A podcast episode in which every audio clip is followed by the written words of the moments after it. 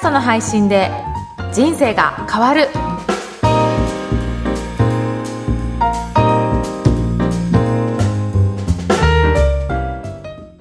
こんにちは、小ラボの岡田です。こんにちは、小ラボの上田です。岡田さん、今日もよろしくお願いいたします。よろしくお願いします。今日のテーマは何でしょうか？はい。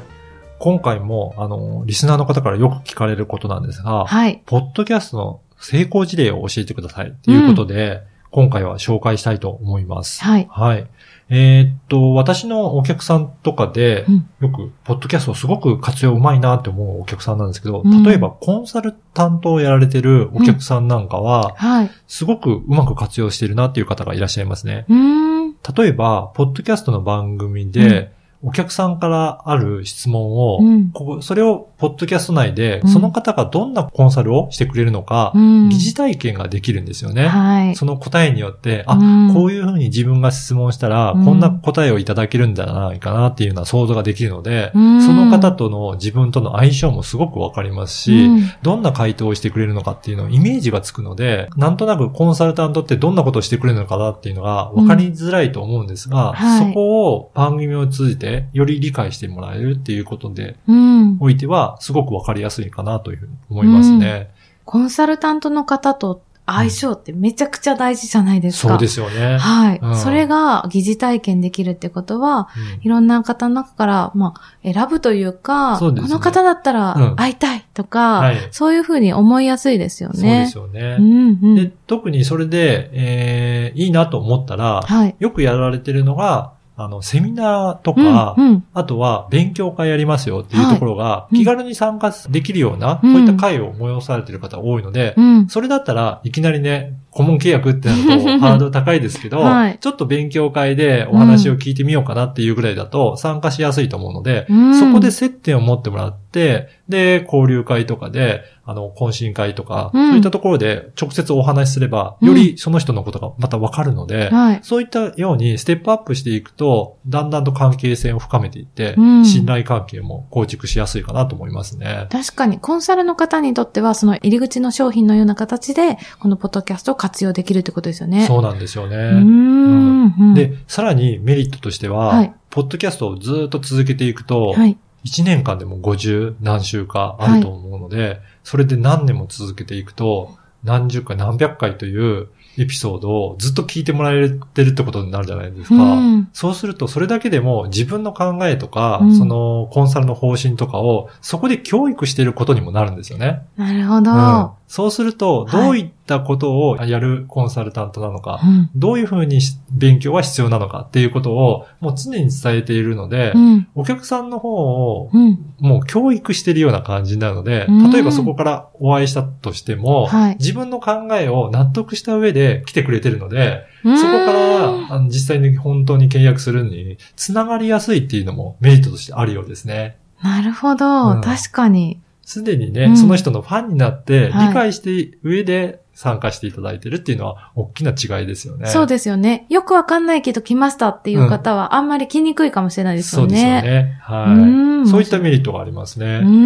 あとその他にも、カウンセラーの方も、ポッドキャストをやってたりするんですが、うんその方も、例えば、えーブログとかフェイスブックでうん結構更新をされてるんですけど、そうすると基本的には文字で表現されると思うんですよね。はい。そうすると、なかなか細かいニュアンスまでは伝えづらかったりとか、うんあとは言い切ったような形で書かれると、うん結構きつい雰囲気が伝わったりとかして、うん。なかなか、あの、行くと怒られるのかなっていうような、思われるような方もいらっしゃると思うんですけど、うん。でも声を聞くと、はい。その方がどんな雰囲気なのか、うん。優しい感じなのか、厳しい感じなのか、うん。っていうのわかると思うんですよね。はい。で、意外と優しいんだなって わかると、はいあ、じゃあ行ってみようかなとか、はいはいそういうきっかけにもなると思うんですようね。んんそうすると、その方の雰囲気を理解した上で、うんえーカウンセリングを受けられるので、うん。より自分の相性も分かった上でいくので、うんあの、いいのかなというふうに思いますね。うんうん。そうですね。そういう心のケアをしたいなとか、うん心を整えたいなっていう方の場合は、特に、うんその、どういったカウンセリングが受けられるのか、どういう言葉の雰囲気で投げられるのかってすごく大事だと思うので。その確かに方のねね雰囲気というのは大切だなと思います。うんうんうんうん。なので、えー何か見た目ではい判断するようなサービスとか商品を扱ってるよりは、はいその人の人柄だったり、うんどういった雰囲気の方なのか、うんそういったことを中心にビジネスされている方は、ポッドキャストを活用しやすいのかなというふうに思いますね。うんうんうんその方自身が商品になってるようなそうですよね。ものが、そういったビジネスをされてる方にはぴったりってことですね。そうですよねなるほど。はい。ぜひそういったビジネスをされている方、うんポッドキャストを活用してみるっていうことも、あの、視野に入れてうんやってみてはどうかなというふうに思います。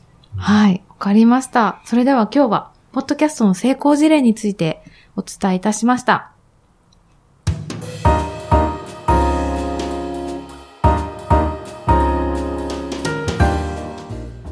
続いてはおすすめのポッドキャストのコーナーです。今回ご紹介する番組は何でしょうか？はい。今回は、新刊ラジオという番組です。うん。こちらは、はい。株式会社オトバンクという会社がうん。配信している番組なんですよね。はい。うん。新刊の新刊は、うん本の新刊ですね。そうですね。はいこれ、オトバンクさんは、うんあの、オーディオブックといって、その、書籍を読み上げるようなサービスも展開されている会社なんですね。うん。で、この番組ではそういった、あの、声優さんが書籍を読み上げた、へそういったえ。あの、書籍のダイジェスト版をお届けする番組なので、あ、この本ってこういう内容なんだなっていうのを、はい。目からではなくて、はい耳から聞いて本を読むっていうことですね。そういっ。たサービスが受けられるんですよね。文章を読み上げているってことですよね。はい。で、最近だと、はい iPhone とかって自動で読み上げたりとかはいできると思うんですが、うんまあそれって機械が読み上げてるので、うんなかなか感情を表したりとか難しいと思うんですが、はこれは声優さんが本当に読み上げてるので、はいすごく感情移入ししやすかったりとか、わ、うんかりやすく、えー表現していただいているので、うんすごく聞きやすいメディアかなというふうに思いますい。ね。うん。うん本のジャンルで言うと、どういったジャンルが多かったりしますか？そうです。ね。ビジネス書とかも多いですし、あとはノンフィクションのジャンルの本だったりとかというのが中心になってるかなというふうに思いますね。へえ、なんかノンフィクションだと本当にうんそこの景色を共有できるような、そうなんですよ。すごい耳から聞くは映画じゃないですけど、そういった感じになりそうですね。い。で、何人も声優さんがいらっしゃるのでそうすると本当にその登場人物うんうんがもう喋ってるような感じで聞くことができるので、あ本当にイメージもどんどん膨らみますよね。ラジオドラマみたいな。そんな感じです、本当に。